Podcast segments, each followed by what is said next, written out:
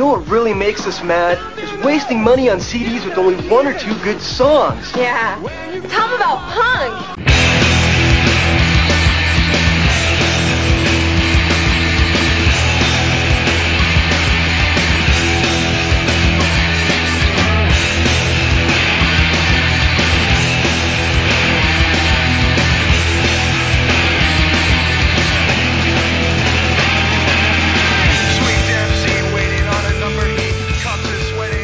What's up, posers? Welcome to Punk Lotto Pod. I'm your co-host Justin Hensley, and I am your other co-host Dylan Hensley.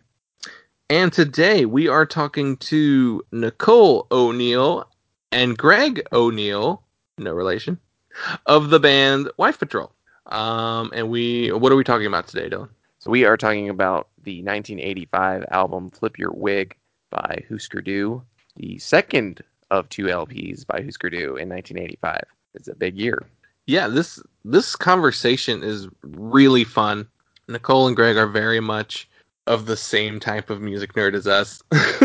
like very free freely hopping from topic to topic and uh yeah, this is a really really fun conversation. I think we did a good job of tying things together though. It, it's not it's not too discursive. Um, Wife Patrol just put out their debut full length album, Too Prickly for This World. You can get it on their Bandcamp as well as their website, and I'll include links to all that in the show notes. Um, easily one of my favorite records of 2020. Uh, we played one of their songs on our radio episode, and uh, it's just just a fantastic record. I highly recommend people check it out. And you can find us on all forms of social media. We're on Instagram, Facebook, and Twitter at Punk Lotto Pod. We have an email address, is punklottopod at gmail.com. Leave us a review. We haven't had any new reviews in a while. That's always fun when we get a new one. Um, yeah, and hopefully you enjoy the show. You don't want me. This is just your greed. I'm just a trophy for private viewing only. I don't want any lip. I'm sick of hearing about your mother's tattoos. Be sure and up that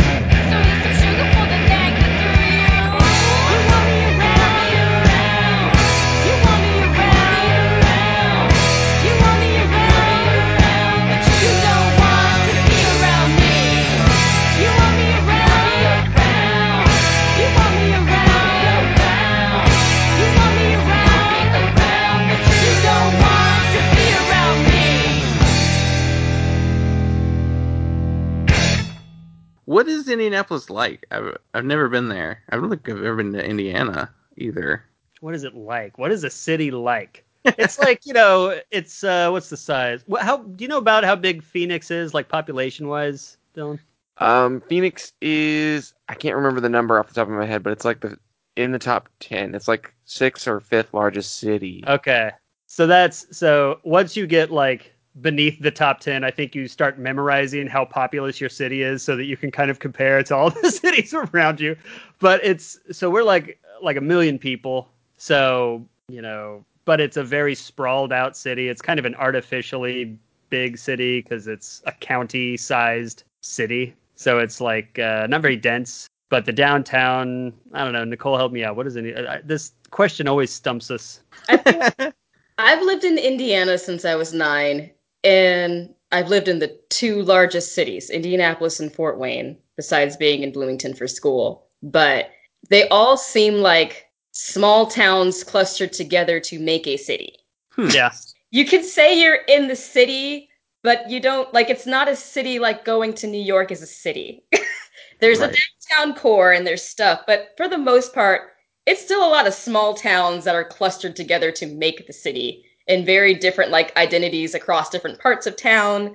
That's A that's city how I see Indiana in terms of its like city vibe is there are cities, there are things like buses and infrastructure, but it's not near as connected as cable television. city.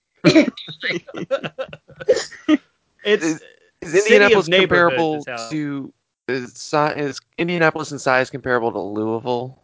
it's a lot bigger than Louisville. I think Louisville is something like three hundred thousand or something, but uh, I could be wrong about that. But it's like it, it's a bigger city than it feels like Indianapolis. So I guess you- really what I ask is more like, is it is it cool? Like, is there like a cool scene, like That's an the art question, that's- scene?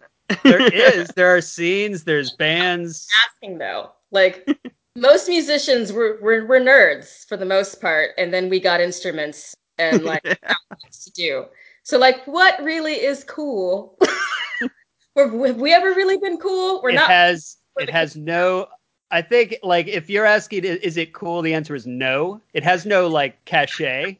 So in that way it's not cool, but it's like virtually any other American city over 500,000 people where it's got like its own history, its own scene history, its own bands like Zero Boys were the big like early punk band in indie. There were like Pere Ubu and Devo played here like early on.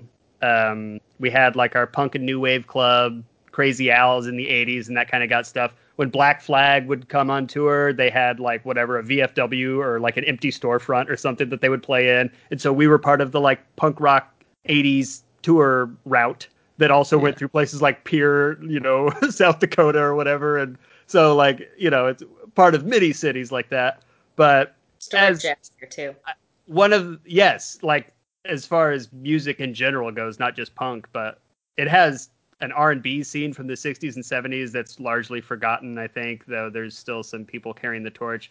It has like Wes Montgomery's from Indianapolis, so there's for uh, almost, you know, probably 80 years there's been a consistent jazz scene in Indianapolis that also no one knows about except for the people who kind of carry the torch for jazz in the 21st century and people who kind of take it seriously, I guess.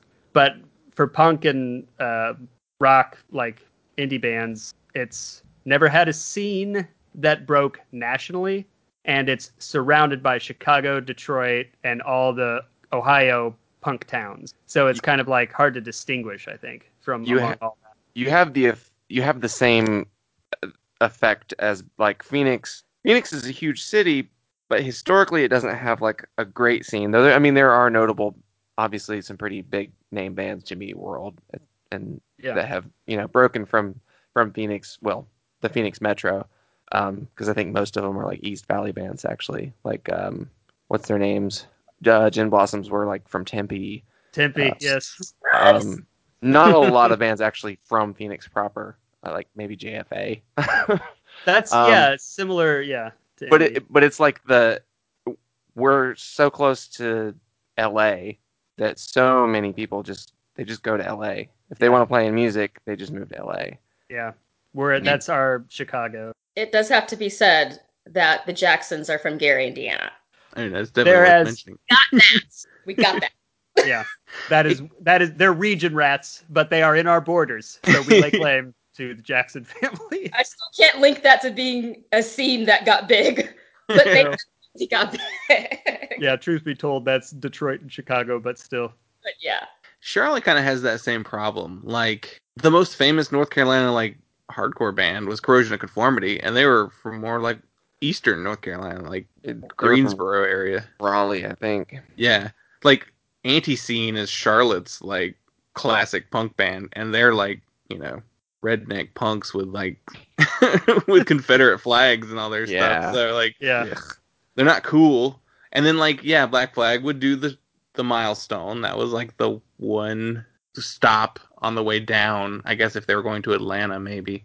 But yeah, it's right. It, I guess everybody would just go to DC if you're from this area and you wanted to be in oh like yeah. a cool punk band. It's like five hours north or something like that. Six hours. It's tough when when your city never had like a nat like a scene that broke or like we're you know talking about Husker Du like Minneapolis was huge like for uh, nationally for like you know a, a few reasons in the mid 80s like first and foremost Prince but then also uh, you know, Husker doing the replacement, like both signing to national labels, kind of at the at the same moment. But if your if your city just doesn't have that one good year where a couple of bands do something huge, it's like you never get critical mass to have people know who the fuck you are. and You never get- like, You never get that scene that sustains itself. Of of people are like, "Oh, I want to go there because that's where all the bands are." exactly. I mean, it's like two bands, but Yeah. And like that, Babyface Sorry. in Indianapolis, and What? he's Babyface grew up in Indianapolis and is one of the like top R and B writers and producers, but he's not associated with Indianapolis. Like he comes No. back every now. and then. It's not like he's got an identity here. Like John Hiatt, the songwriter, is from Indianapolis, and like he's written so many songs that have been in movies and all sorts of things, but like does not live here anymore. Like now he's kind of a more Nashville person. So there's and there people, are- but then they leave because yeah, because this is what this is Indiana.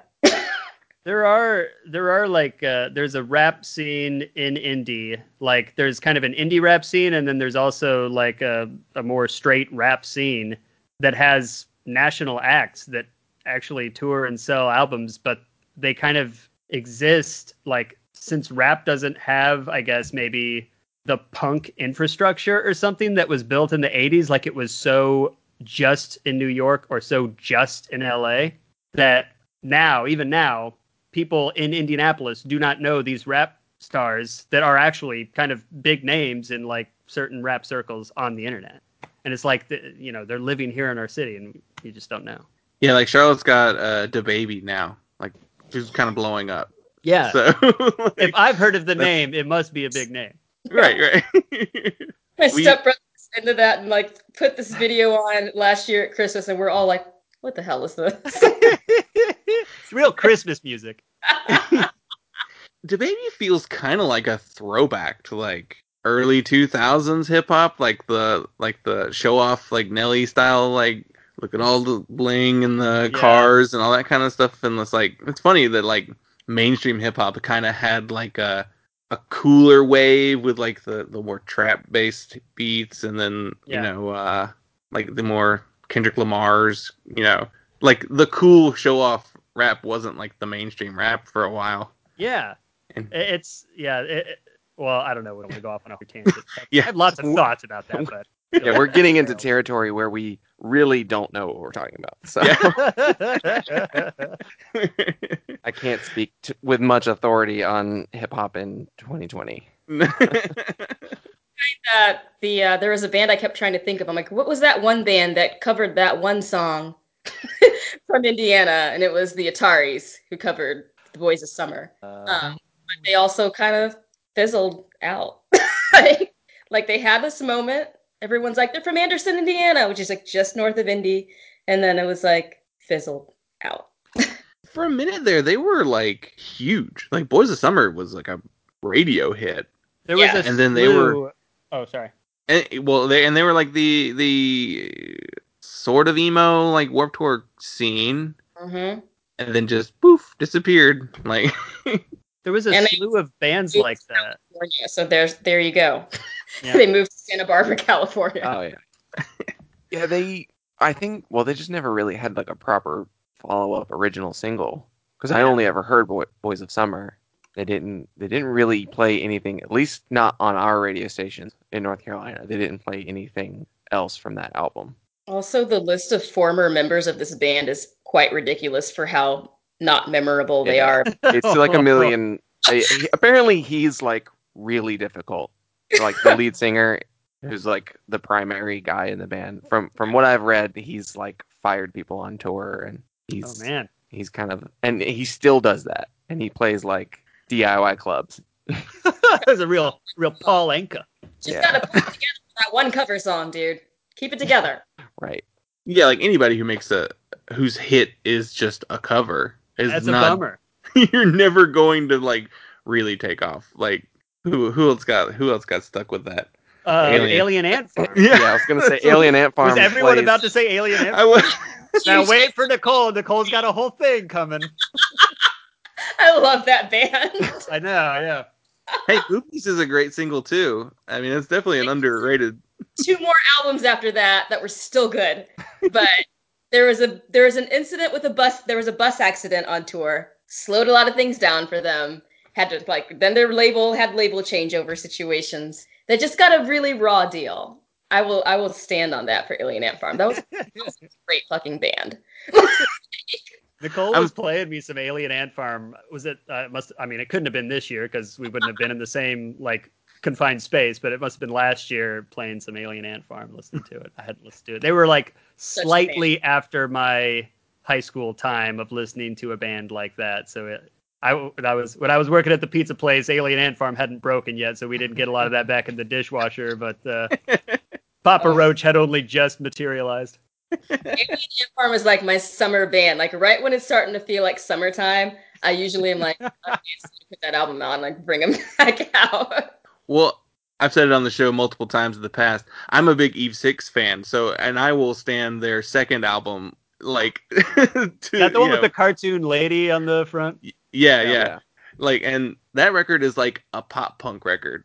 So like it it I, I will defend that record. So I I feel you with the Alien Ant Farm love. So It was solid. I, I guess we can uh, talk about uh, your band. Uh, Not a bad idea. right. Your uh, what's your big cover that's gonna break you? To I was the gonna say, yeah, what's our '80s new wave cover we're gonna use to get onto the charts? well, we, uh, I guess B52s. We did, we do dance this mess around from the B52s first album every now and then. We have, I guess we have. No, we did. We played it on a stream recently. Before that, though, we haven't played it in a while. I don't know. It's a good song though. Man, that band, that album is so good. And I think it's just one of the perfect examples of like I was born in 88, so I was like tail end of the 80s. 90s I feel was just like the culture of the compilation album being sold on TV. You know, so everything was about the greatest hits. You get you get totally disco, you get uh pure moods. Does anybody remember pure moods? With Yeah, the oh, yeah. that commercial was ridiculous. But it took band like bands like B52s got such a short end with that because like all you heard was Love Shack Mhm. and like same with Devo, all you heard was Whip It. And it wasn't until a lot later in life that I like rediscovered their like more full catalogs. I was like, these are freaking amazing bands. Like to have heard them at the time that they came out because they were so different in terms of their sound and their style would have been so interesting and so cool and so different from what was going on then. Um, so that's just really how I feel about that B52s album. It's such a great just piece of history for that band and for the time that it came out because it's it's so rad. And if you only heard Love Shack, you would miss all of that like nuance of like what's great about the B52s. But if we don't cover Love Shack, we're not going to be huge, Nicole. well, I like those first two B52s records are amazing. From like Yeah. beginning to end are just incredible records. Like the album with Love Shack on it is good, but like it definitely suffers from here's the single like in the middle of the album. So like Mm. those first two feel like oh those records are great. Well, and I'm- bef- before uh, uh, the uh, her brother died, the guitarist, like it seemed like he was kind of. I mean, obviously they, they had their most successful years after that, but with him in the band, they had their most like I don't know, like just unkillable music. Like Love Shack, I have fully absorbed at this point in my life, and I maybe don't need to hear it again. But those first, especially yeah, two albums, like I can listen to them all day, all, all day long. And I think a lot of that's uh, comes from the songwriting of the guy whose name I can't remember. But Yeah, because it's definitely well, Rock Lobster is on the first record, right? yeah, Yeah. And it always feels like a novelty song when you're listening to that record compared to the rest of the songs. But then like the second one's got like Private Idaho, which is like a fucking phenomenal song. yeah, that's like they get. It's like one of those bands where the sound is so like novelty, but the songs are so sticky and good that it, it's like it transcends novelty. yeah, Devo had a little bit of that too, but even their Yeah. songwriting is amazing. Yeah, and it's weird that they were such like punks and you know by all accounts like misanthropes because they're such pop geniuses and they can do such pop things like seemingly at will there for like four or five years in the 70s and 80s. I just love like how they put all of that together in terms of even like the live performance. Everything was just like planned to a T with like the outfits they wore, the moves that they had, the way that they played their instruments. It was just so interesting to watch. Yeah, I love those. Uh, the, they were weird. They did such weird stuff too for being a band that was able to cross over to the pop, to the mainstream so easily. Like they would like take all of the gu- strings off their guitars except for like two, and like just like because they only needed those two strings for the notes that they were playing, and they had like a ring modulator taped to the guitar. Yeah, a yeah. big giant Electro-Harmonix pedal just like taped onto the body of a Telecaster. like just Brilliant. crazy stuff. I, I'm glad you brought up B52s first because I've listened, like I've listened to your album quite a few times. I actually have it right behind me. I don't know, the lighting's really bad, but Oh yeah, there it it's back there. but um, I wanted to say that like the B52s was a sound that I heard on your record. Like there's like you're not. I don't know how to describe it. It's more of like in a vibe than in like the like. Well, this is just straight up kooky B52s. You're not Yeah. doing any Fred Schneider impressions. right. No. Not that we couldn't. I mean, I guess the the harmonies are there, so they, that kind of reminds me of you know the two ladies, uh, Cindy, right, and yeah, remember the other singer's name, yeah. um, Kate, Kate, yeah. Yes. Here's- So like, there's that aspect of it, I guess, that maybe filters through. So were they like an influence on the band going in? Because I feel it when I listen to the record. I mean, yeah, I actually got that album from my bandmates as a birthday gift and just literally listened to it for days on end and was like, when I kept coming back to Dance This Mess Around and I was like, Greg could do that voice. We should cover that song, you know? They Um, do all sixteen dances. It's kind of where that, like, where it started in terms of us covering that song. And then, you know, we'd all just really loved that album. And that's one of a, a, a lot of kind of crossover we had um, as three individuals who listened to a lot of different types of music. That was definitely a band that resonated with us all. Um, so I could see that seeping into our style a lot. it was kind of a song that we learned on as a band because we did it early. Uh, uh, Dance this mess around. So Nicole brought it as like, hey, we should cover this song, and I uh, listened to it with an ear to covering it, and I was like, there's not a r- lot of song in this song. It's kind of just a lot of vamping and and Fred and Kate just kind of shouting back and forth at each other.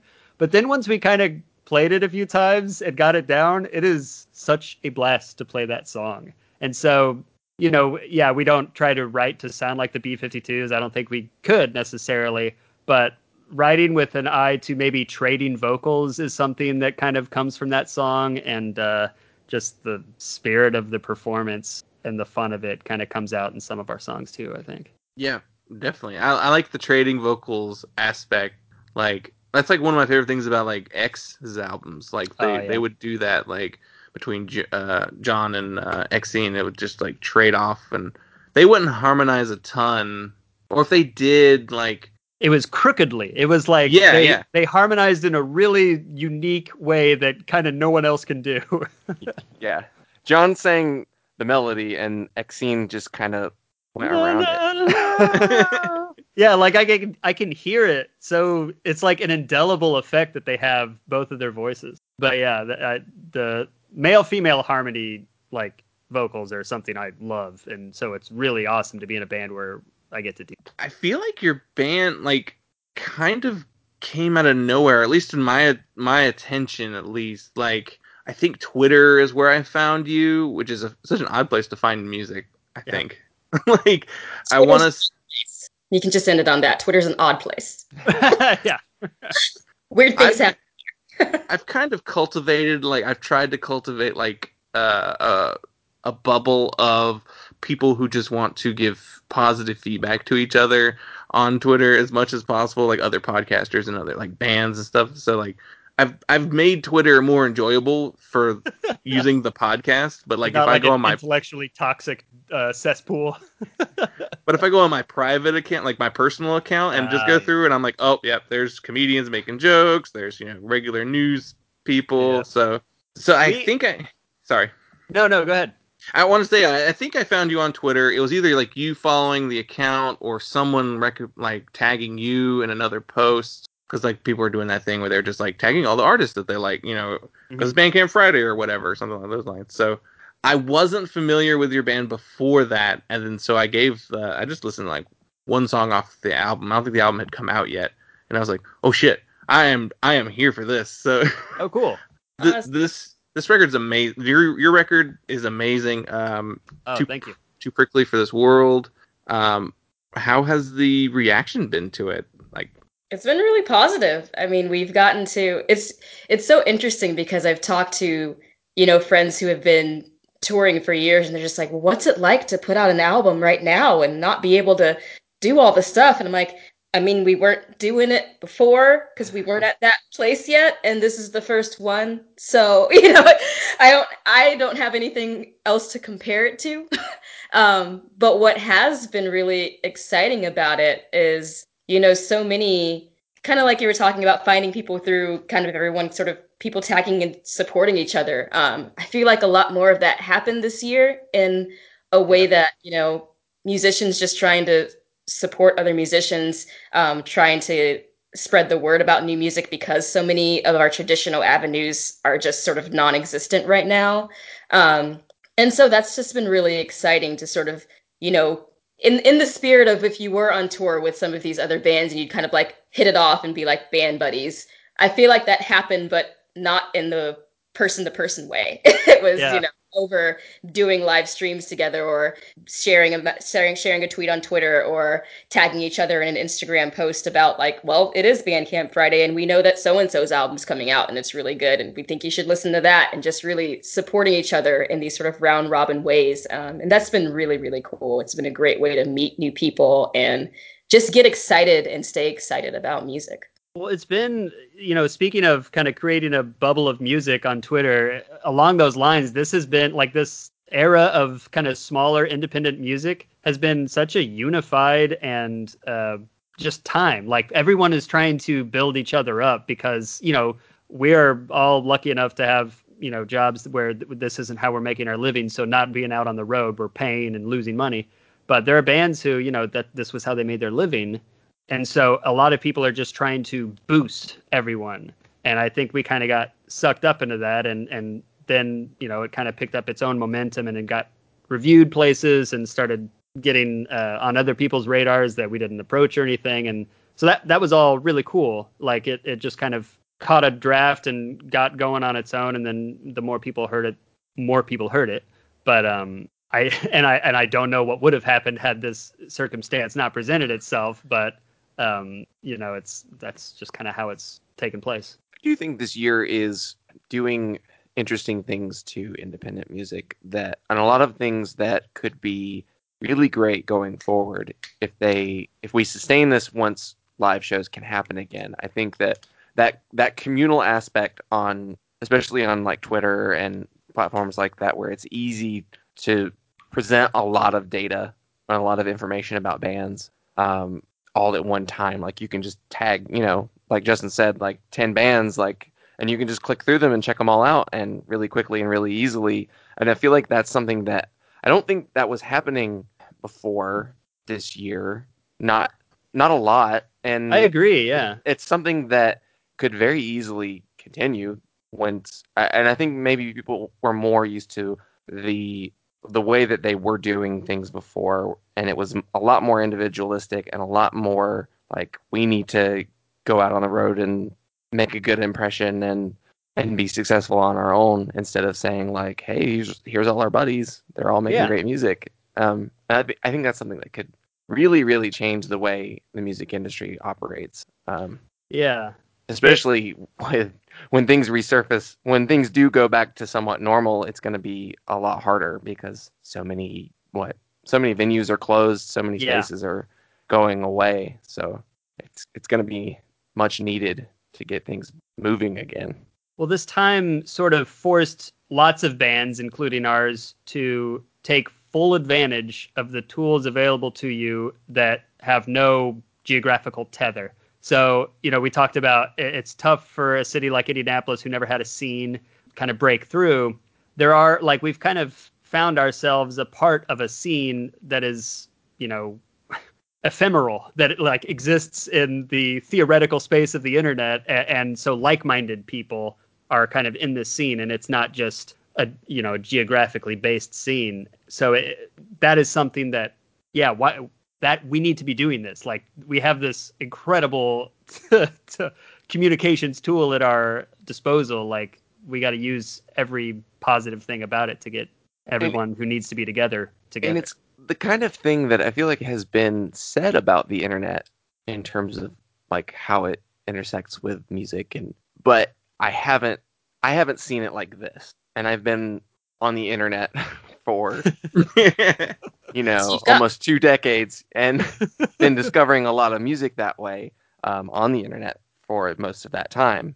And I've, n- I've never seen it like this. I, I I think we there were the Blogspot years Yes. and then when that ended when all of like the Megaupload rapid share sites were all shut down there was a real lull in the way independent music was it, it went back to being very heavily gate kept yeah, yeah, I agree. and i think Yeah. we're swinging back out of that which is great I think that's a really good point too. Is like like thinking about gatekeepers. I think this year has also forced a lot of people to think outside of the norm and realize how many how many people have been traditionally left out of the music conversation in terms of different genders, in terms of different races, in terms of different identities.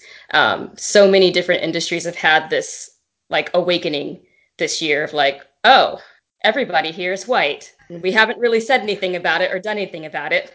Yeah, we haven't looked for anyone you know and and you know I've, I've it's something that you know i've dealt with a lot and had people say well you know we don't know any we don't know any girl bands so could you name them? And it's like well go out and look. Like there are so many bands all around but if you're never looking for them and you're always contacting your buddy and they're contacting your buddy and they're never looking for anything else because you've never had to look for anything else you know you you end up in a world where everybody looks just like you. And there are so many people excluded from that.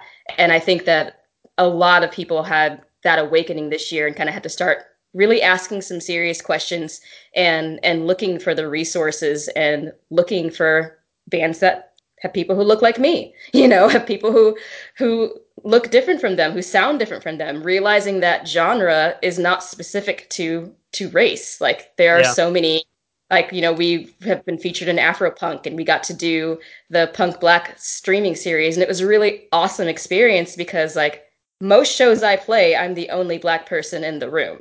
Yeah, and that's not something that's only specific to Indiana. You know, like that happens a lot, um, and and yet there are so many black punk bands. But like prior, because that visibility was so much lower, like we're not getting shows together. You know, like tours are not necessarily connecting together unless you're able to access those resources and like make those connections. So that's been something that's been really exciting about this year too, is connecting with more artists and yeah. really seeing the wide range of availability that you know it's not that we just aren't here it's for the most part people haven't been looking and people haven't been listening Well, and if you go back to like early punk scenes, uh, I mean, especially in SoCal, like it's very diverse. That I mean, that really is what the point of it was. Was everyone gets to come together. There is no, I mean, there's no gate, so there's no gatekeeping. Like everyone is a part of it, like by definition.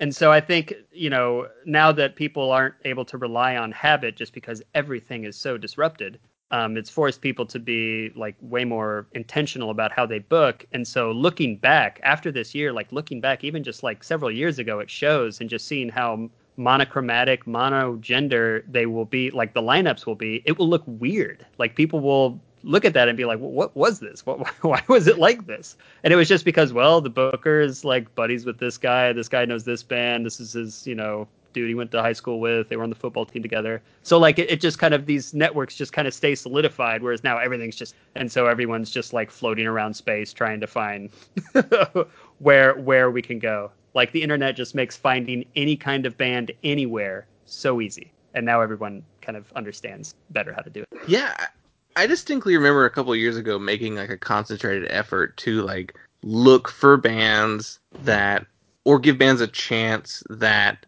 were not entirely white guys. Like like I started yeah. by looking at like fest lineups and then like there there's like these hundreds of bands that play fest every single year and then they're all on this list together. And so what I would do is I would go down the list and pick a pick a band, look at the band picture. If it was all white dudes, I skip to the next band. And like I wouldn't even try their music, you know, unless there Yeah. was like a person of color, the band was maybe female fronted or, you know, like openly LGBTQIA and like their bio or description. So like I was like, well, I'm gonna try all these bands before I try any of the bands that are made up entirely white guys. And then I just wound up finding like finding like a shit ton of bands that are like my favorites now. So it's Yeah. like that way. Like I remember people would always say like, "Oh, I don't know any I don't know any chicks who play bass. I don't know any girl bass players." And I was just like, "You know what? First of all, I'm over the age of 18. I'm a woman. Like you don't need to like I am a child." Boy Like, guitar players. that you know like, well, even like when people are like oh you know there's female vocals i'm like nobody ever says it about men no one ever calls out men's vocals like oh and there's male vocals on this song. So like we don't need that you know? But like i just got so tired of it that i started just diving in and finding like like once you find one artist there's so many and like it's just opened such a door for me. I was like I, you know i really want to listen to more women in music. So I started listening to more of like hole and Sleater-Kinney and and then like digging off of that and you know one of the great things about living in the generation of things like Spotify and Pandora is like once you get an algorithm going, you can find a whole lot more things that sound like what you're looking for. It's just for the most part, the mainstream has not been playing those things. Like the same time that, you know, Nirvana and Foo Fighters and Pearl Jam were on like every alt rock station, they weren't playing Hole or Sleater-Kinney or, um, you know, there there's just so many bands that were also happening at that same time. Like Sleater-Kinney toured with Pearl Jam, you know, and like their music still wasn't on the same stations as them. So, you know, once you open those doors and look for it, it just explodes with possibility. And it's such a great experience to find that in. And, and it, you can't go back. Like once you've opened that box, you can't just close it and pretend that it doesn't exist. Like all that you want to do is see more of that and support more of that. and it it I'm glad you brought up the Spotify thing. Like going to you know fans also like or suggested bands beneath like a even smaller bands like shopping or something. Like if you go down and you just look at other bands, it's like well there you go. There's like ten more bands that you can just kind of sample and listen to. And like Justin, I was the same way. Like where I was like so you know what are some other like perspectives in music I could be hearing from. Like I, I can, you know, I can only listen to Nirvana so many times, or I can only listen to, you know, whatever band I grew up with so many times, or or their ilk. And so you just make a concentrated effort and go. And it's not like an effort, like you're doing your fucking homework, but right. it you find new sounds, and it's just so easy to do. And yeah, like there's no more bigger corporate behemoth than Spotify. Everyone like with an internet connection has access to it, and you can like listen to maybe a dozen Kroger commercials during your uh, sampling, but you can go find like ten new bands that you might love, and it's a good substitute for the fact that you know a lot of uh, younger people, especially, won't have music collections necessarily now. Like it's just a different kind of relationship with music. Like there's no ownership. It's more just like like I say, ephemeral but it's the best way to do it. It's Yeah, leapfrogging. That is 100% how I did it. It was leapfrogging. Like, and you're right. That it was the perspective that I was like specifically seeking out. I was like, I'm a white dude. I know what white dudes sing about. Like, how about I find bands who sing about something else that I don't already know? Like, Yeah. you know. So yeah, that, that's definitely the the thing that I tried to do, and it and it's not hard. Like, it's it's so easy. I I There- guarantee. Right now, if you're listening to this and you've never made that effort, go to Wife Patrol's Spotify and go look at the similar artists and just try all of those bands. And I don't know Yeah. who your similar artists are right now, so but Eh, well, Thanks. Nicole, who are some of those bands that you've been Oh. listening to? Just off the top of my head, uh, but I know we've been listening to Oceanator a lot. Yeah. that record is amazing. I have to go and like look and see what's in there. Spring Silver is another really cool artist. I think he just did a new song or something that Natasha was listening to today with uh, Sad 13, who also is another artist to check out. Like, yeah, it just it goes and goes. I So- do love shopping. Yeah, shopping and what's her other band? Oof. That uh, that's worth mentioning. And Now that you look asked it me. I can't remember what it is, but it's really good. yeah, it's I like it. I like them as much as shopping. yeah. Um, looking at your your similar artists on Spotify, I see two, three past guests. We have Oceanator, which we had Elise on the show. Oh. Um, we uh, there's All Right, who uh, we've had Sarah and Josh from that band on the show, And, and, John. and John. That's right. He's like a secret member of the band for Yeah. a long time. But and Bacchae, who we had uh, Rena and Kate. Kate, yeah, on the on that on the show too. So like right there, there's four people that we've talked to on this show, or more than four people we've talked to on the show. That like, there you go. Now try some other artists. And I, fi- I found the other Rachel Aggs band. It's Trash Kit. So if you're like Gang of Four or like good. uh, Au Pairs, any of that like kind of gnarly UK post punk stuff, Trash Kit. Also check out Big Joanie and then check out Oh, yeah, Decolonize. Big Joanie. um, you'll find so many artists on the Decolonize Fest lineup. Yeah, for sure. We're here to educate. And Charm Pit. Yeah, that Charm Pit record's good. Yeah. It's so funny. We like immediately start talking about your band and then immediately change subject. but we we suck at promote like no promotion. well, I wanted to say like so I was looking at the record today and I was like, there's no label on this thing. Like, was this a self-released record? Yeah. What what what motivated you to just decide to do it on your own? Uh, complete and total indifference by the marketplace. There's no one else who was offering to put it out. Uh, I mean, we and- didn't we didn't like shop it around necessarily, but Yeah. Sorry, Um, Nicole. Go ahead. Oh no, I was just gonna say like, what else were we going to do? Like, what what else were we going to fill 2020 with?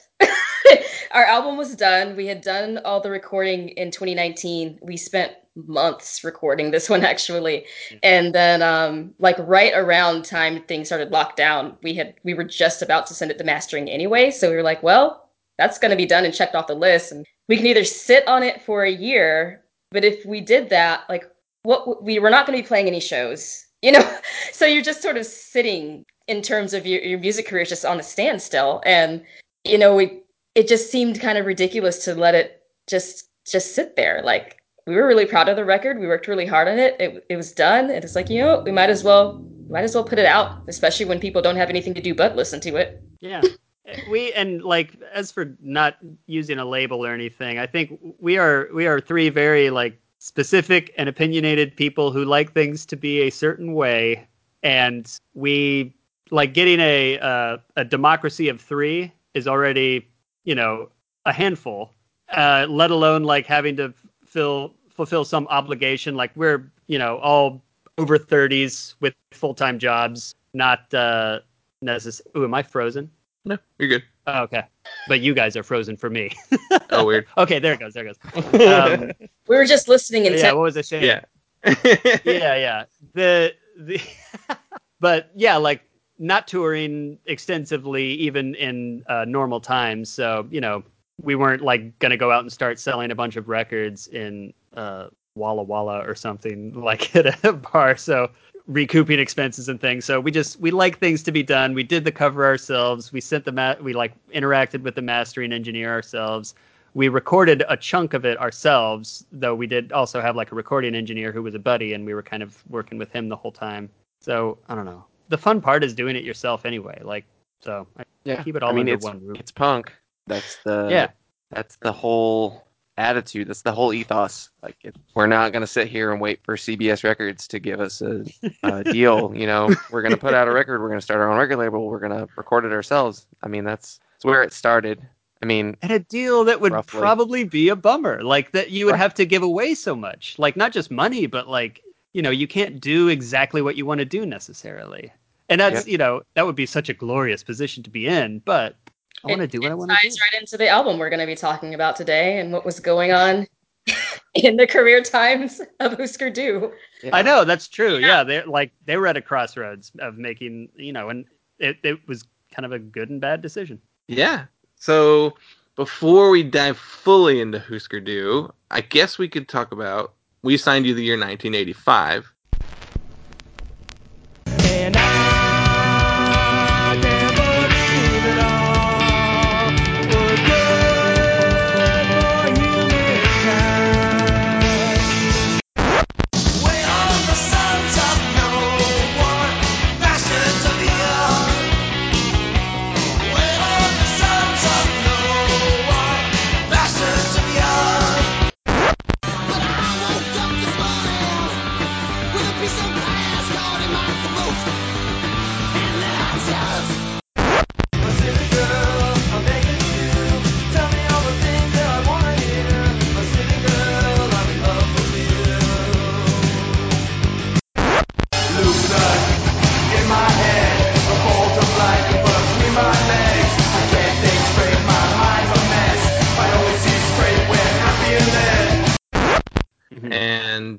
What were some records that you almost picked from '85 that would have made the cut? Just It was a barely. tough year. Five was really hard. like it was really tough. Well, go ahead. Sorry. No, that's that's kind of all I was going with. It's Yeah, it start- it's just it was hard. this is such a like valley not not in terms of quality but in terms of like things that were happening this is such a valley year like so first gen punk is many years gone like um not many like you know six or so years gone depending on how you count but the um even post punk and new wave were kind of well worn territory. College radio is kind of coming into full force but isn't fully. Like rem at this point aren't completely like they haven't come out with document.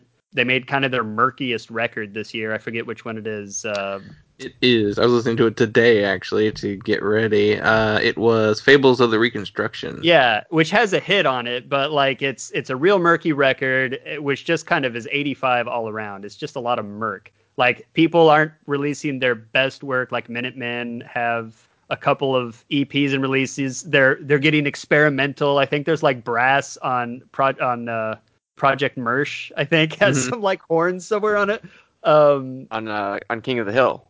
Yep. It's got the the trumpet so, or trumpet lead. oh, okay okay uh I listened to both Project Mersh and Three Way Tie today as well, because that's the full length that they put out too.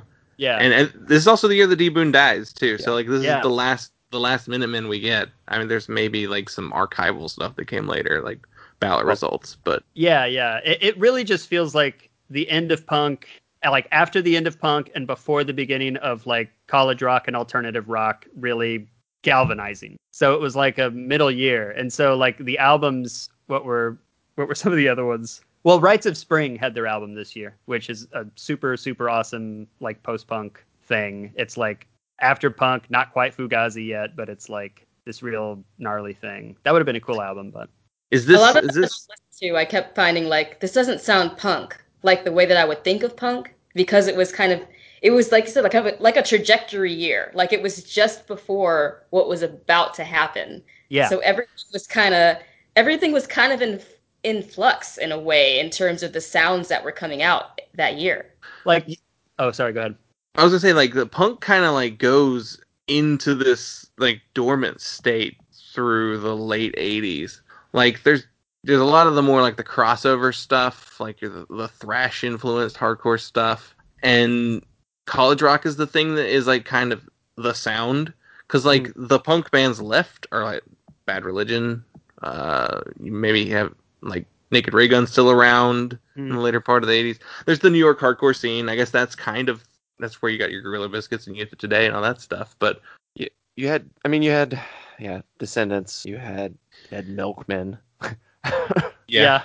Uh, like punk is getting kind of ironic almost or not ironic but like it's it's at this point punk is such a familiar thing that even punk bands are like stretching it in kind of unusual ways. So nothing quite just sounds like a like the the ramones are are kind of legacy act at this point like they've been Yeah. on a major label now for almost 10 years there's a decent amount of goth rock still kicking around. goth that was like the big kind of sub thing that i was like maybe we should do a goth thing because you got killing joke and the cure and and all coming out with really good albums this year Sisters of This Mercy. is a mercy. Clan of Xymox. What is Um, that? What? Uh, Clan of Xymox. I don't know that. I think it's their self-titled record. They were like Okay. a- yeah, dark wave, goth rock, really big. Um, I mean, it's a pretty good year if you were a British poppy post-punk gothy band. Um, I mean, because you have "Meat Is Murder" by the Smiths, "Psychocandy" by Jesus and Mary Chain,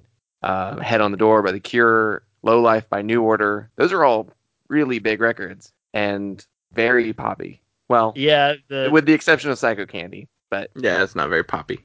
I mean, the pop is there, but it's just under like you know ten guitars feedbacking. yeah the the one I almost wanted to do, and then I was like, uh, I don't know. I I don't. I I think it's kind of like not everyone's stretch cup of tea. Was um well, two I guess UK ones. One was uh, Kate Bush, which is not punk at all by traditional standards, but we were willing to make an argument so that we could do it just because we all like the record so much.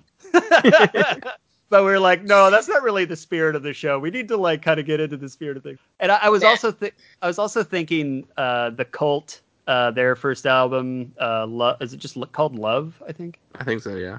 which is like The Cure meets ACDC, which is so up my alley. and I love uh, the like main single off of that. Uh, uh, uh, uh, she sells Sanctuary is like, man, that riff. I could listen to that 24 hours a day. Like I just never get tired of that riff and that song. So and and I listened to the rest of the album. I'm like, it's okay. It's some of it's kind of anonymous, and then but when you hit that single, oh my god, it's so good.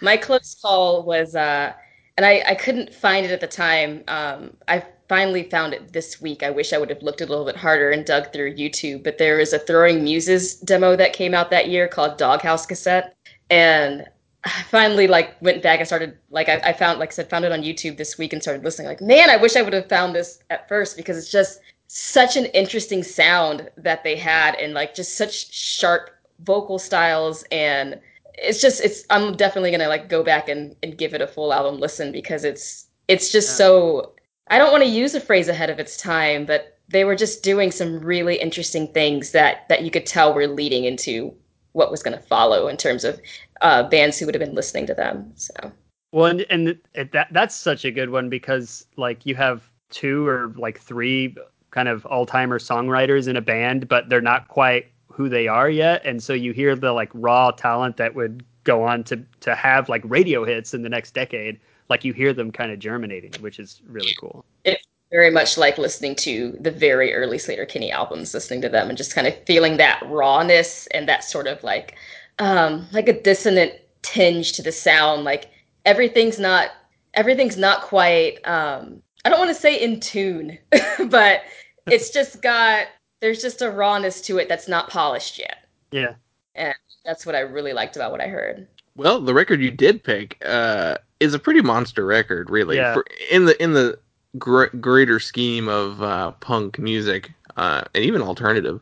Uh, so we gave you 1985, and you picked "Flip Your Wig" by Husker Du.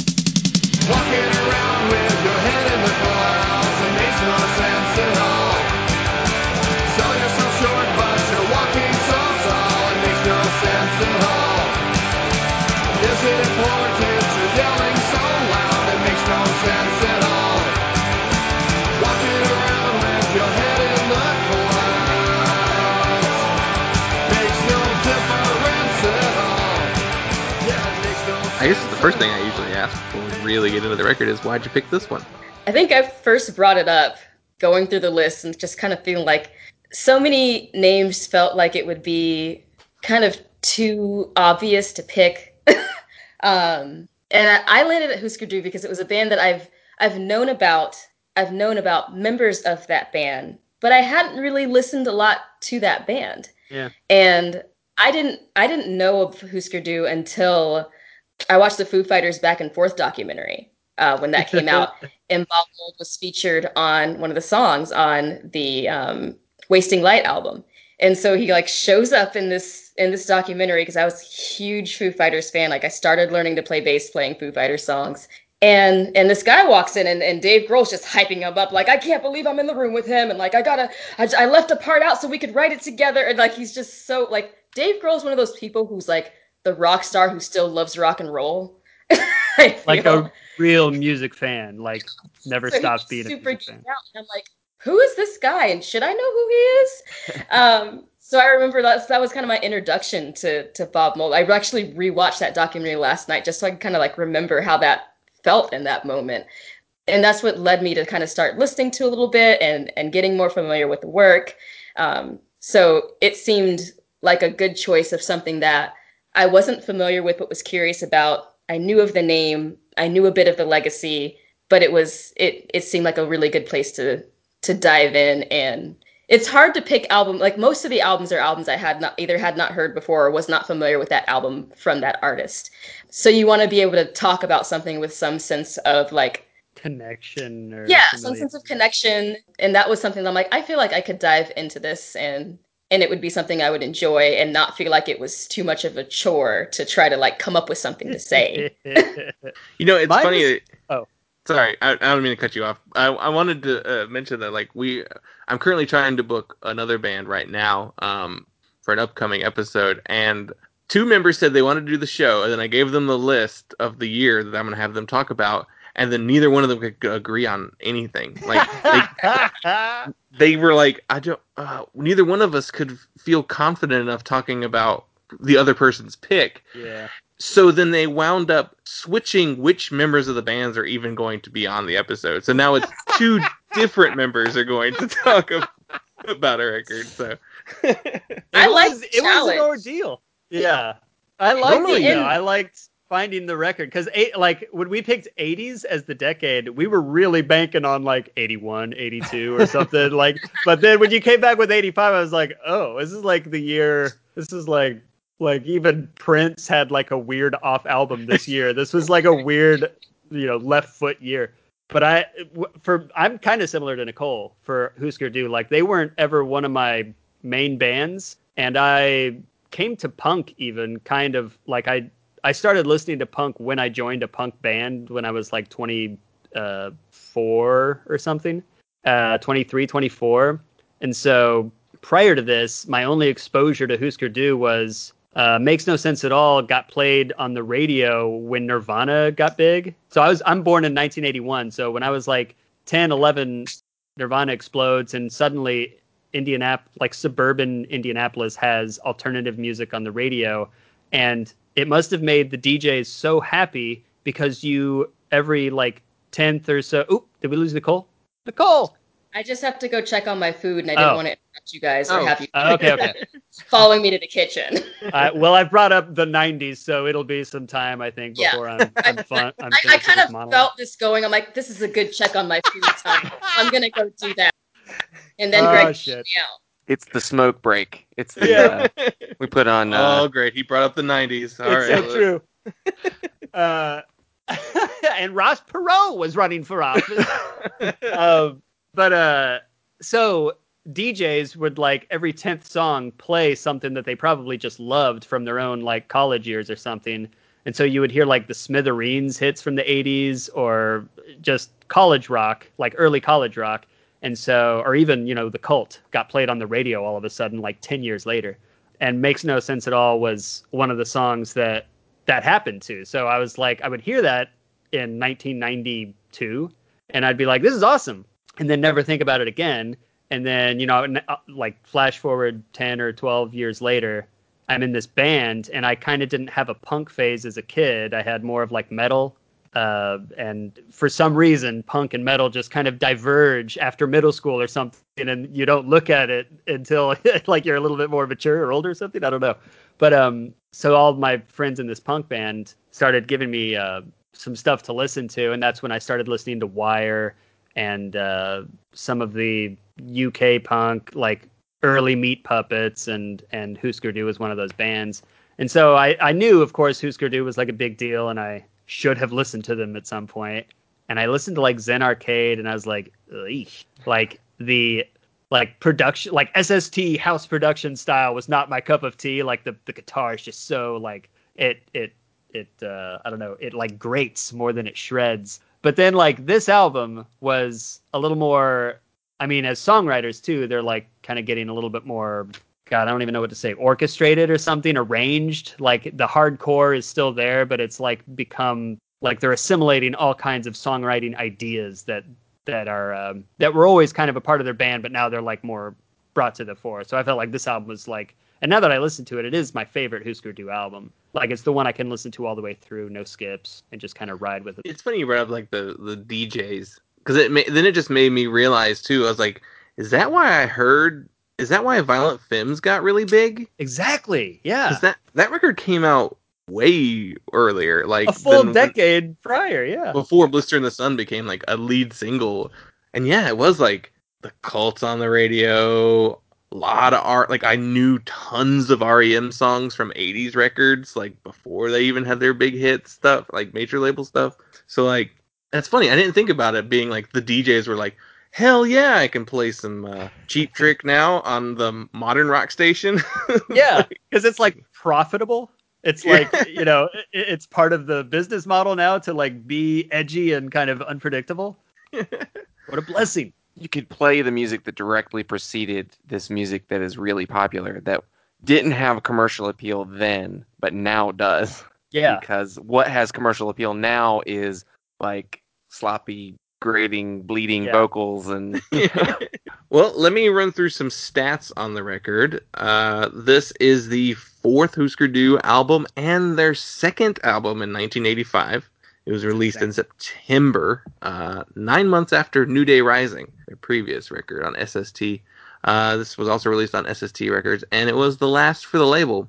The co- neat thing about that is that they had already signed to Warner Brothers by the time this record came out, but they felt such loyalty to the label that they just let SST be the ones to release it. So Oh wow. That- that's shockingly cool of them. I mean, they had a good relationship too, so it's not unusual. And then the personnel on this record is uh, Bob Mould on guitar and vocals, Grant Hart on drums and vocals, and Greg Norton on bass. And the record was produced by the band, uh, breaking from the tradition of having Spot produce all the SST records. Um, the production, you you brought it up a little bit, and this is the first one they got to do themselves because they wanted to do New Day Rising on their own, Yeah. but SST was like, no, we're gonna use Spot.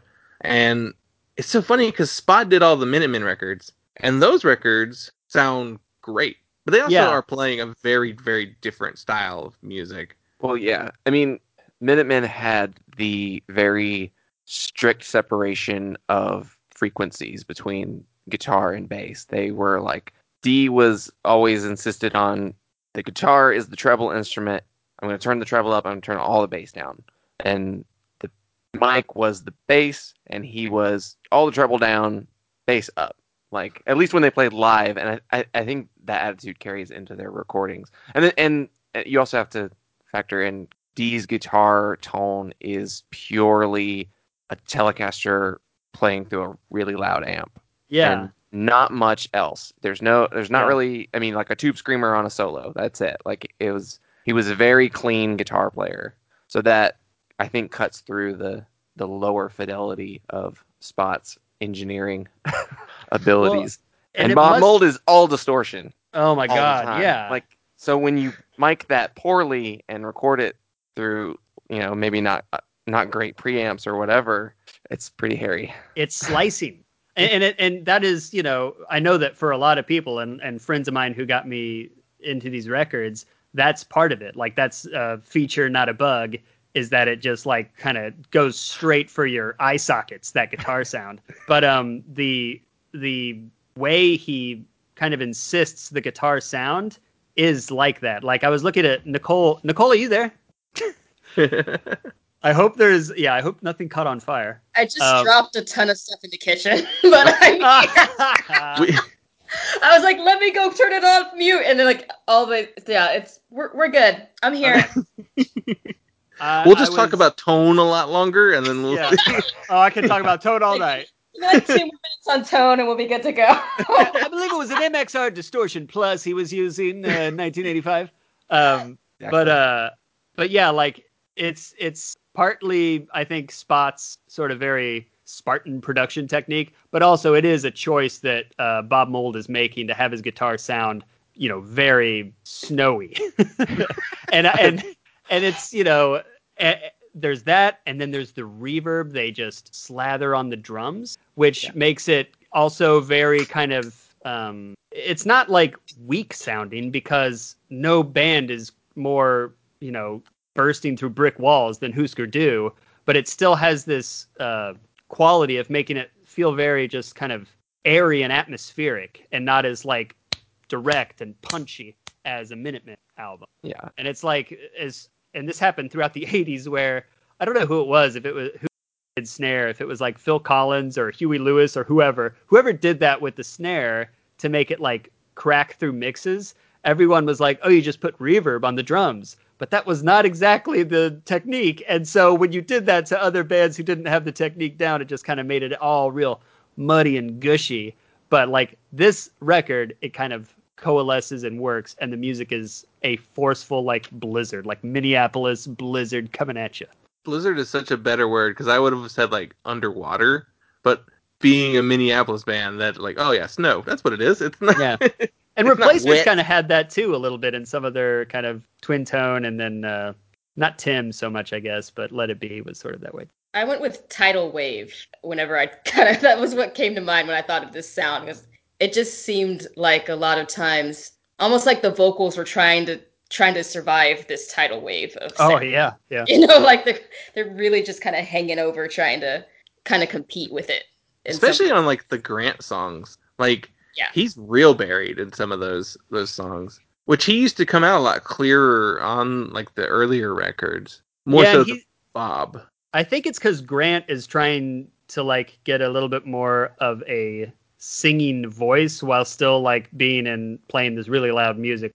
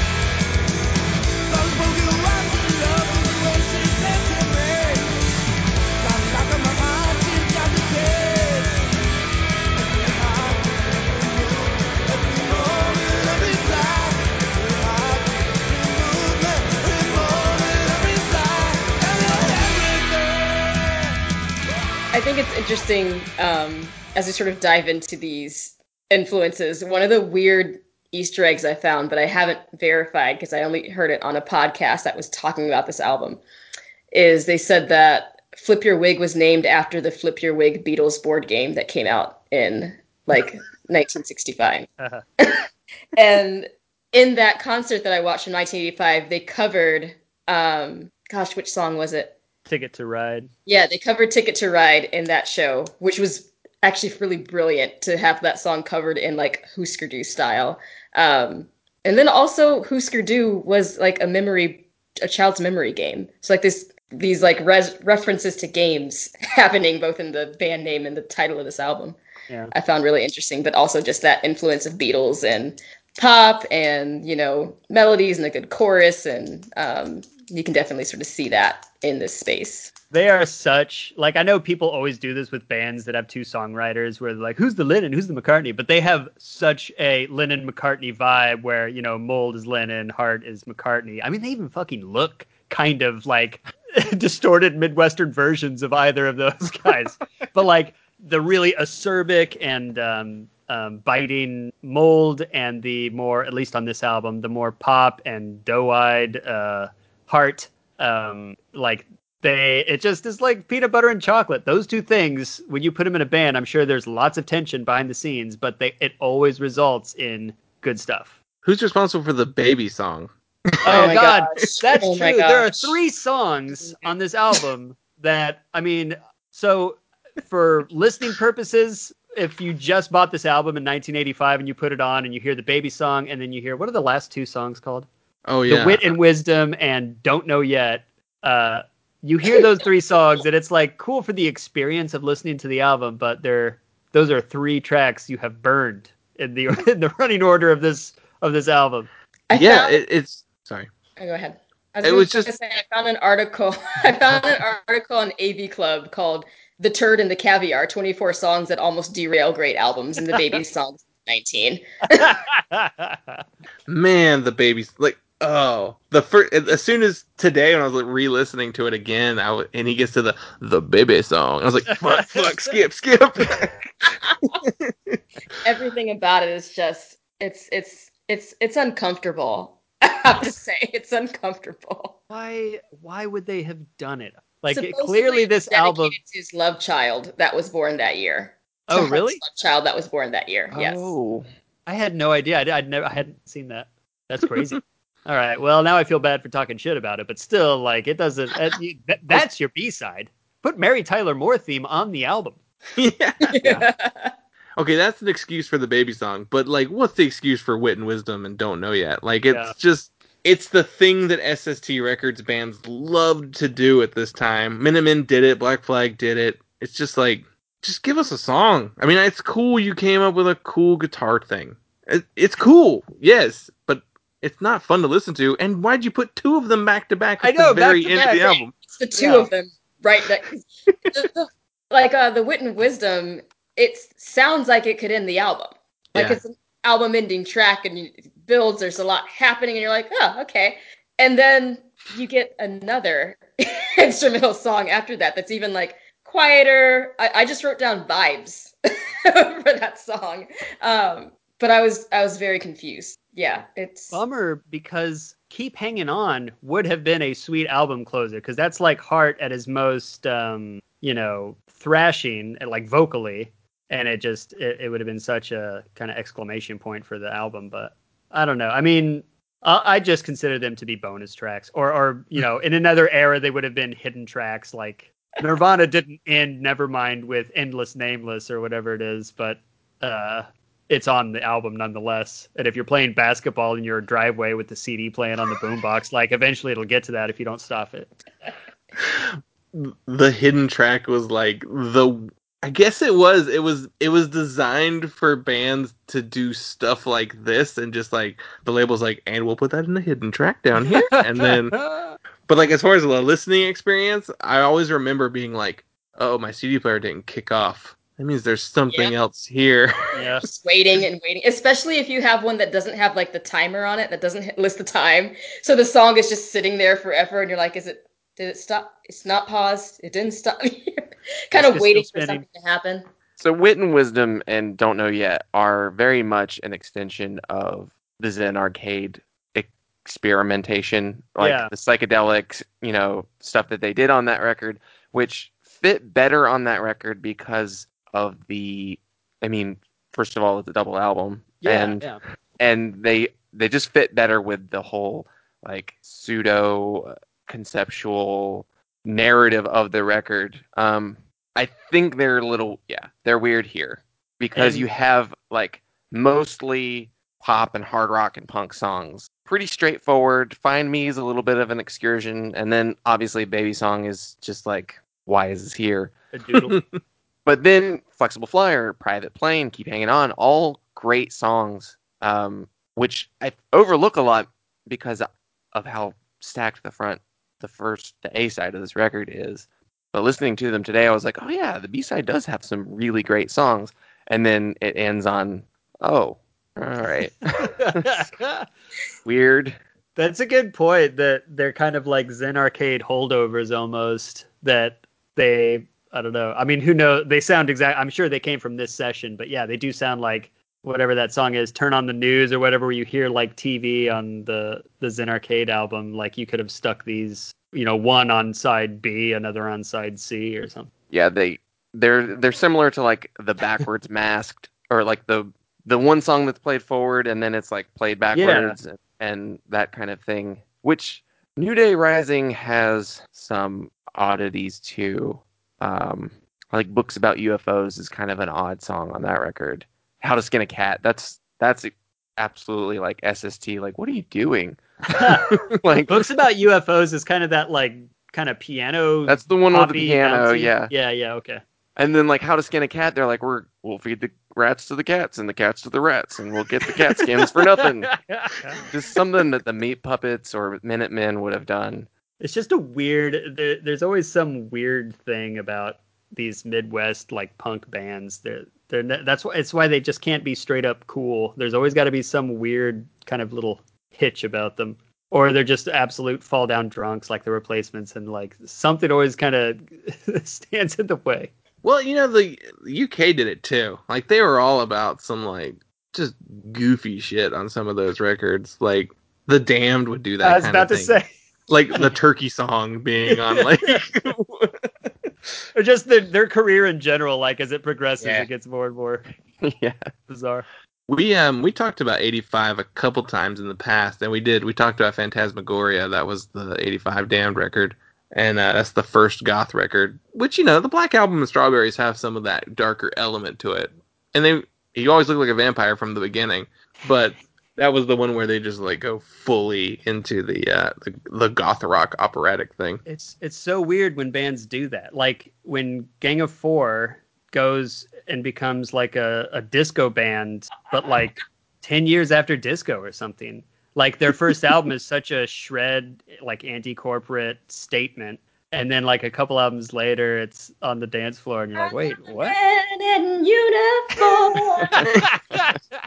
like wh- why are you and it's not like don't experiment experiment i mean you've given us a classic do whatever the hell you want like but it, it is always weird when that is the impulse for a band is to be like completely like take a garth Book, brooks uh, chris gaines left turn and just like i'm gonna be something different this next album you're not even gonna recognize me I mean, at least Garth Brooks changed his name for it. yeah you know? Didn't but not, not that the name. everybody has to change their name to to have a new identity, but like it's very interesting when that happens and you're just you've built a legacy on a sound and then you just go complete 180 and it's like, oh, okay. Yeah. Like if Candy Apple Grey had come out after, you know, Metal Circus or or any of the like earliest Husker Du had been like, whoa, this is crazy. But like along the gradient of their path, you you you know, see all that stuff coming and it makes kind of more sense. to me it's odd that they ever got signed to yes. Warner Yeah, it's insane. like what were they like the were the execs like that Zen Arcade record you know that's that's something we would do like I don't were they sending them like some some of this flip your wig material maybe as demo I don't know I mean, I'm curious. I, I'm I've curious- never understood. Yeah. I'm curious if it's a situation of like the labels are always sort of behind the times at this point. Like what's new and what's shifting, they're still, you know, paces behind. So then when they finally think they've caught up, that's when they're kind of offering these deals that are happening. And you know, you you see the same like one of my one of my favorite movies to watch is Singles. And and just how there was so much capitalization on the grunge scene that it just sort of like implodes at at one point because you know what was grunge is now not and then now, now it's a look and they're selling it in the stores um, because suddenly like capitalism is caught up but like the bands are so far removed at this point and like the the fans that have been there through the ride are so far removed but the execs think they finally have it Well, and it, it, it can only be imitation after that. Like after you sort of created its genre, that's when you get like Candlebox or Stone Temple Pilots or or or you know any bands that you know come up with good songs, but it's like it's imitation. The with Husker Du, it's like what what are you hearing that sounds commercial in any sense? Like you, it could only have been you're looking at you know Black Flag on tour or SST bands on tour. You know, package tours where it's like Meat Puppets and Husker Du and you know Sonic whoever Youth else. was still there at that point too Yeah, and they're you know they're not going to get signed to a major for another what five years or something. But but like you see these tours and it's like oh there's money to be made in this weird punk subculture still like in nineteen in the mid 1980s, and it's like purely a, a- like I just don't you know because I love Husker Du, but as a man at Warner Brothers who needs to make literally millions of dollars to break even on bands, like what are you thinking? yeah yeah i think i think it was trying to capture a subculture and but it's it's interesting because i don't know what because in 85 we're in the heyday of arena rock hair metal new wave Like there's already I feel like a lot of subcultures being I mean you had metal coming from you know the the uh, the narrative is that metal won the Sunset Strip war and you know replaced punk and metal is what became the popular uh, the popular alternative genre or the the aggressive music for the mainstream. So I metal was very successful at this time.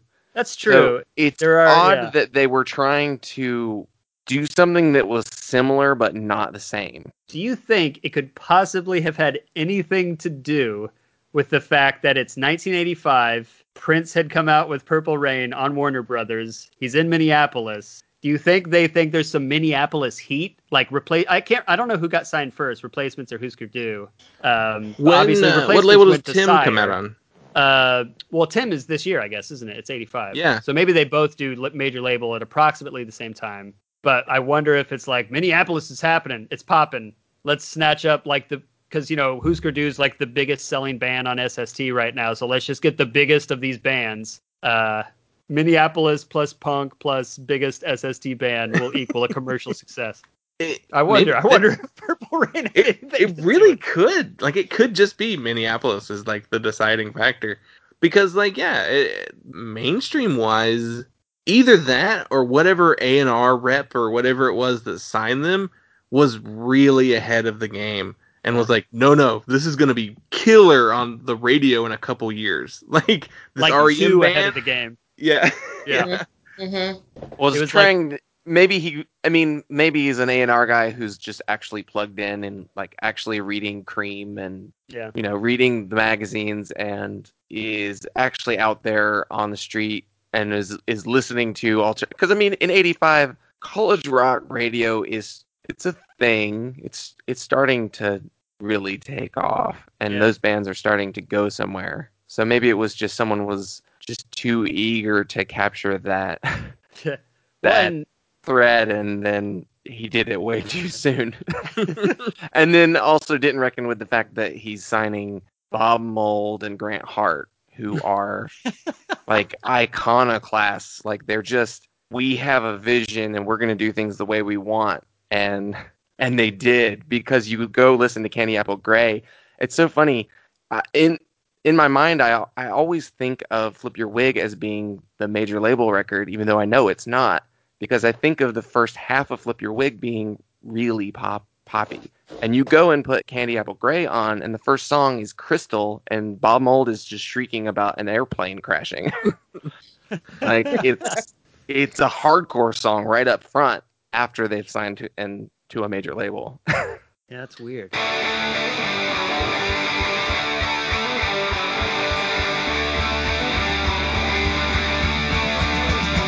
We divided up all the land. We got states have their neighborhoods, and more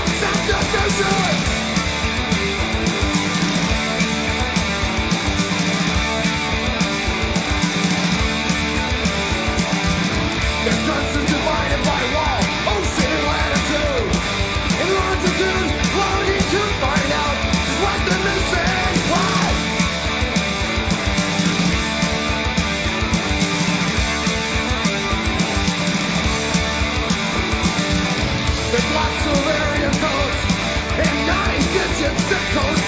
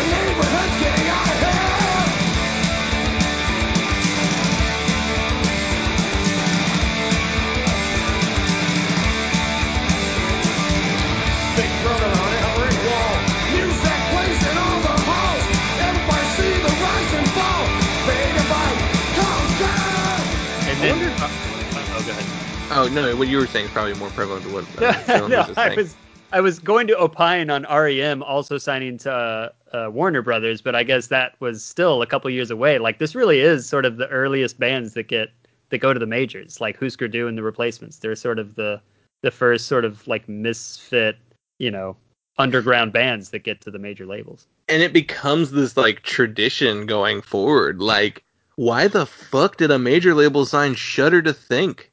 Like, who heard that band and was like, yeah, that'll sell some units? Like, they're too weird for most of the punks who were into that kind of music.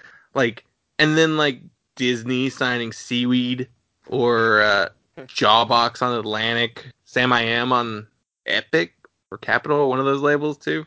They may be Atlantic as well. Well, and and people saying like, why are you going to major labels? Like Husker Du are also the first ones to kind of get the the brunt of the sellout uh, Yeah, argument. it's true. They are they are the first. Yeah, I don't think the replacements get it as much because I think there's there's something about the replacements that their influences and their lineage, like where they come from, is they're very very heavily influenced by mainstream rock generally, you know. And then whereas Husker Du are just like the weird artist punk kids, Yeah, yeah. and for them to go sign to a major label and and have a you know music video on MTV, they played on. Uh, they played on Joan Rivers. Was that their only TV appearance? Was she doing the Carson spot? Um, I think so. Oh, she must have been. Yeah, because I don't I don't know that she had her show until later. That's funny. Blast from the past. Yeah, it was Late Show with Joan Rivers. Yeah, Late Show. So that's uh that's Letterman's. Letterman, yeah. Whoa, maybe she So was that- filling in for everybody. Yeah, which I guess Letterman wasn't there yet. So that's like the show before Letterman takes it.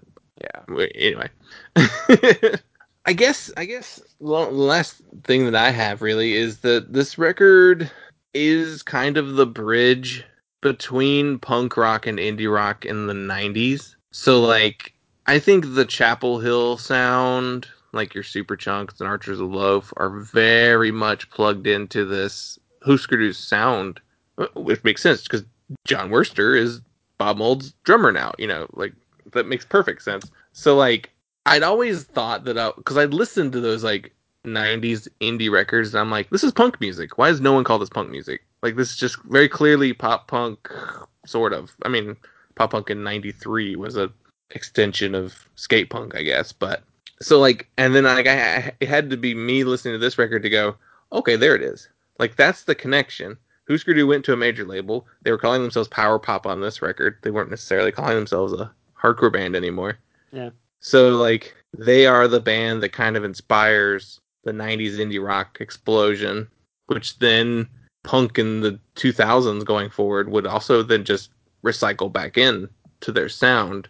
And now you have whatever punk is now, which is like a hundred different Yeah, different sounds all under the same umbrella, but not really even sounding that much alike anymore. Well, they it, Husker Du and maybe this album more than any of their others kind of show how it can be done, combining like the murk and the the the underground with like the pop and the mainstream rock, and have it be like still totally authentic and and awesome expression, and not be you know you you just can't listen to any Husker Du album and, and call them sellouts. like it's they're not like chasing anything. It, this is obviously what they want to be doing. Like this is the music they want to be playing, and they show you like they show the '90s how you can put all the stuff you like together, and it doesn't have to be one thing or like doesn't have to be underground or mainstream. It can be both of them. Yeah. Um, I'm curious, what's everyone's favorite song on this record? Oh man, like I said, um, the A side is stacked. maybe Divide and Conquer might be my favorite, or or Games. The one of those two. Oh, games is so good. Yeah, I wasn't gonna say that, but all right. Divide and Conquer was my favorite. Like the song that kept sticking in my head every time I came back to thinking about this album was Hate Paper Doll, just because it reminded me so like it's like you said it's, it's a song that when you say the title you can hear the song. It, it Yeah. just it reminds me of uh there's this interview with Dave Grohl and Kyle from Tenacious D, and he's like, I only write hits and he's like, "Don't bore us, get to the chorus. It's all about the chorus." And he talks about like Aerosmith and how many songs they have that like start with the line of the the first line of the song is either the title or the chorus of the song, and like that's kind of how I felt listening to Hate Paper Doll. It sticks in your head. You you can't really forget it. But like what I liked about Divide and Conquer is that like you don't even get to a chorus until the end of the song, so you kind of really have to commit to it. Like It's you got a machine gun of verses. Yeah, he Yeah, just keeps so lobbing many. them at you, and it all builds to the like the finale of Divide and Conquer. Exactly. And then what I also love about that is when you finally get there, you know, they're like, divide and, co-" and then he's like, listen, no, no, no, no, no, no. I'm like, wait, you finally asked me to listen so you can like give us some nas and law. I'm thinking something's gonna happen now, and like now we're just gonna, you know, harmonize with ourselves. He's just gonna harmonize on that riff, which is that's a peak Bob Mould riff. Oh Like, yeah, it's- and it's yeah. it's got that chorus effect that he just uh, apparently permanently had on for all of like those Husker Du albums once they just start writing these pop songs. They it's just were got the shimmery quality. They were using like um it was probably like a rack like harmonizer some kind of very 80s piece of equipment Yes. and he just like rammed yeah. everything through it yeah. um i really really love uh the first two grant songs on this record i i love bob mould and he's he's a huge influence to me as a guitar player and a songwriter and as an aspiring musician um and he's a personal hero but i've i've always said grant writes the best Husker Du songs I, I feel like the best songs on every Husker Du record are like the best two are always his songs um, Every Everything and Green Eyes are some of my all-time favorite Husker Du songs. Yeah, those are good. Those are solid. I think just because it sort of was coming at me today, "Find Me" is the song I'm thinking about the most. Even though I, I you know, it's it's not the one that sticks out immediately, but you know, a- after listening to this album so many times over the years, like it's the one that today I was like, boy, this is a very unusual song. It's got such a dis- like a distinct mood to it, and it's so impressive that you can capture that mood in a three-piece hardcore band without using really anything other than your band. Like it, it gets to a really unusual spot uh, sonically, and it just like summons this emotion uh, in the song that is, you know, nothing to do with just like three chord bashers. It's like a very unique thing.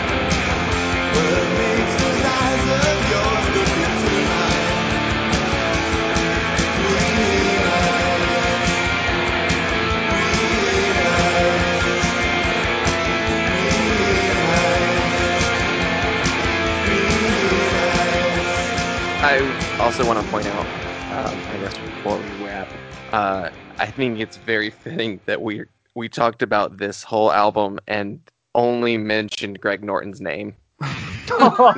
like one time. we didn't talk about him at all creatively, anything that he's doing musically. Like he's just there, and that's it. And I feel like Bob and Grant would both be like absolutely okay with that because Bob and Grant, I think, hate Greg more than they hate each other. oh man. If we were talking about Zen Arcade, we, we could talk about just how he, you know, kicks the doors down at the beginning of the album or something. But yeah, no, that's It, can't it is- can't have this stuff without the bass. But yeah, It is funny because I was thinking earlier too. I don't remember what what the specific thing we were talking about. We were talking about like Bob and Grant singing, I think, and then I was like, and what is Greg even doing? That was what I was going to say. but I never. He's just I there. say, I was impressed watching that concert footage. Yes. That um, it seems like he's a one finger bass player, which was pretty impressive for uh, what was going on. So He's digging in. it- no, and and live. Okay, well, it's good that you said that because it must be said he he does his part. Like it, the just the timbre of guitar and vocals in this band needs a bass guitar to uh, balance it out. And live, especially, you can see like he is doing a ton of work that you know obviously obviously goes unappreciated, but still is like totally fundamental to the songs. Yeah. I mean, Greg Norton is, don't get me wrong, an incredible bass player. like, it, it's just the, yeah, he It's- is so overshadowed. Like, that's how much farther, you know, ahead of him Grant and Bob are. I mean, and they wrote the songs.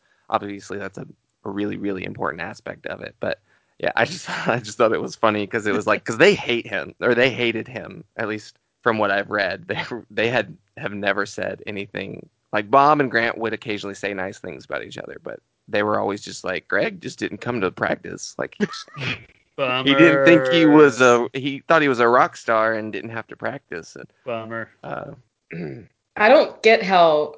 I just don't even understand how that works. like that you could. uh, It's interesting because um, another piece that I was listening to to to kind of get more into this album, they mentioned um, a book that I actually borrowed from Greg. This band could be your life, and mentioning uh, Husker Du and that. And and one of the I remember when I brought that book back, I was like, I didn't finish this book. it's because so many of these bands, I'm like, so many of these bands could have been so much better to each other and with what they were doing if they would just learn how to communicate and talk to each other. I was like, there are a lot of guys who are just like angry. They have a lot of pent up rage or a lot of, you know, unsolved problems from their childhood and like are incapable of communicating with each other because of it. And it's causing all of these issues between them because no one is actually speaking to each other. Like, I remember reading the section on Dinosaur Jr. I was about to say, if it's not Dinosaur Jr., like- it's got to be. he just doesn't talk and i think this and this and this is like why don't you just find out why he doesn't talk rather than assume that it's because he hates you or because he thinks you're better like there are all these just things going on in yeah. people's heads mostly but they weren't talking about it but they were taking it out like on the stage which is like the worst place to have it out you know like Makes for good you're gonna music, have but in song, yes, but have it out by like you know beating each other or like throwing your stuff at people. You know, it's just like there was so much that could have been solved if these guys would have just learned to communicate and talk to each other. And like that's what I think of when I hear about how there was just so much like disagreements between members of bands, and yet they still like toured together and like Ugh. traveled Ugh. together and made music and wrote stuff. Like I, that's beyond me. Uh, that takes a lot of of something to make that happen and make that work. a lot of a lot of uh, brooding young men in the scene. This is why I've always thought that the Minutemen, had D Boon lived, would have lasted forever. Because Yeah, Mike Watt and uh, D Boon were best friends since childhood. So like, and George seemed pretty chill. Like he was just along for the ride. Like so, like I think they would have lasted forever and never only would have broken up if they were just tired of touring or something along it those seemed like lines. all of their arguments were about politics and never about the band. Because yeah, I mean they were they were very much an everything goes like like you get your song and I get my song and Mhm. everyone was happy. Like it was here's my you know I'm gonna read this plumbing manual because I want to. Yes, I mean, I, some of those Minutemen records would have then probably become insufferable after a point. Like maybe Mike Watt's solo music is not necessarily the most fun thing to listen to in the world, Yeah. but I love the guy. I, he's yeah. Yeah. Um. Well, thanks a lot for doing the show. Um. our pleasure. Where can people get the record and follow you online and all that good stuff? You can check us out. Uh, our album you can get um, on Bandcamp, Wife Patrol band, uh, wifepatrol.bandcamp.com, or you can check out our website, which is wifepatrolband.com.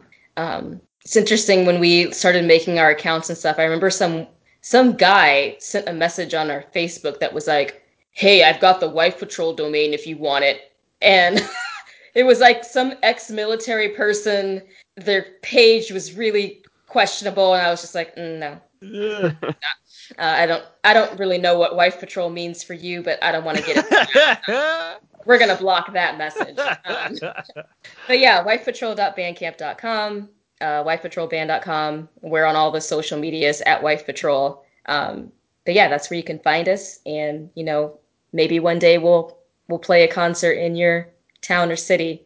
One day. Yeah, that has been my like since doing this show. This year is like the year that we've really branched out to other band to bands to be on the show. Because before it was like friends, bloggers, other podcasters, you know, that kind of people in like our world. And so like then it's like now I have all these friends and all these bands, and none of them are playing shows right now. So like, what am I supposed to do? But yeah, I'm I'm I can't wait to see what some of the stacked lineups are going to be in the future because it's gonna be it's gonna be pretty great Yeah, whenever it actually just- gets to come back. We're all online making friends now, so as soon as we can get out, it's just gonna be awesome. Yeah. Um, and here's our last thing. Uh, do you have any particular charities you like to shout out or like nonprofits? Um, we like to ask people that because you know punk is uh, pretty socially conscious, so I always feel like we should give back whenever we can.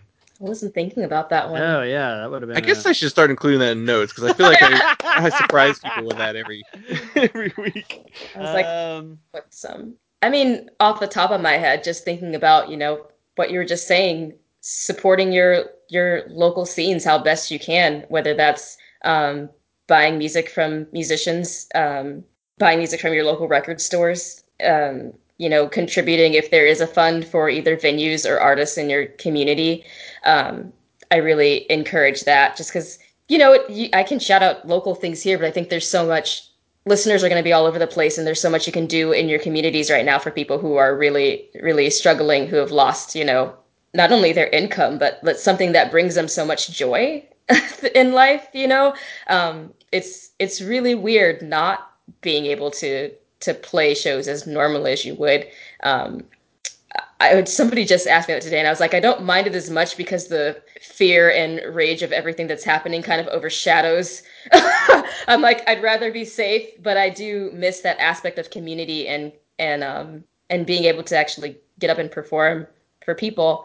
Um, so it's it's difficult having that just be gone. And I know for a lot of people who do it even more often, there's probably even you know mental health things that people are struggling with a lot this year. Um, so whatever causes you can give to that can, can that can support those parts of the community that can help lift people up, especially as we head into winter time, which is you know a time of the year where it's even harder for people to kind of find that hope. Um, they may have they may be dealing with things that you don't deal with all the time of the year, especially when it comes to getting back together with families and things like that.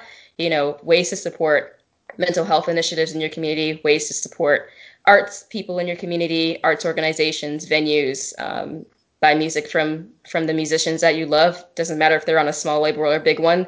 Uh, they could they would love to know that you love their music enough to to make a purchase and, and show them that you care. yeah, don't don't give it all to Amazon and Discogs. Check out uh, your your local record store. No doubt has a uh, something figured out where they're they got to pick up if they're not opened up or anything. But uh, yeah, if you can, stretch to buy the record from the shop down the street. Sounds good. So um, yeah, thanks a lot for doing the show. It was a lot of fun. No, totally. Yeah, I love love talking about this stuff.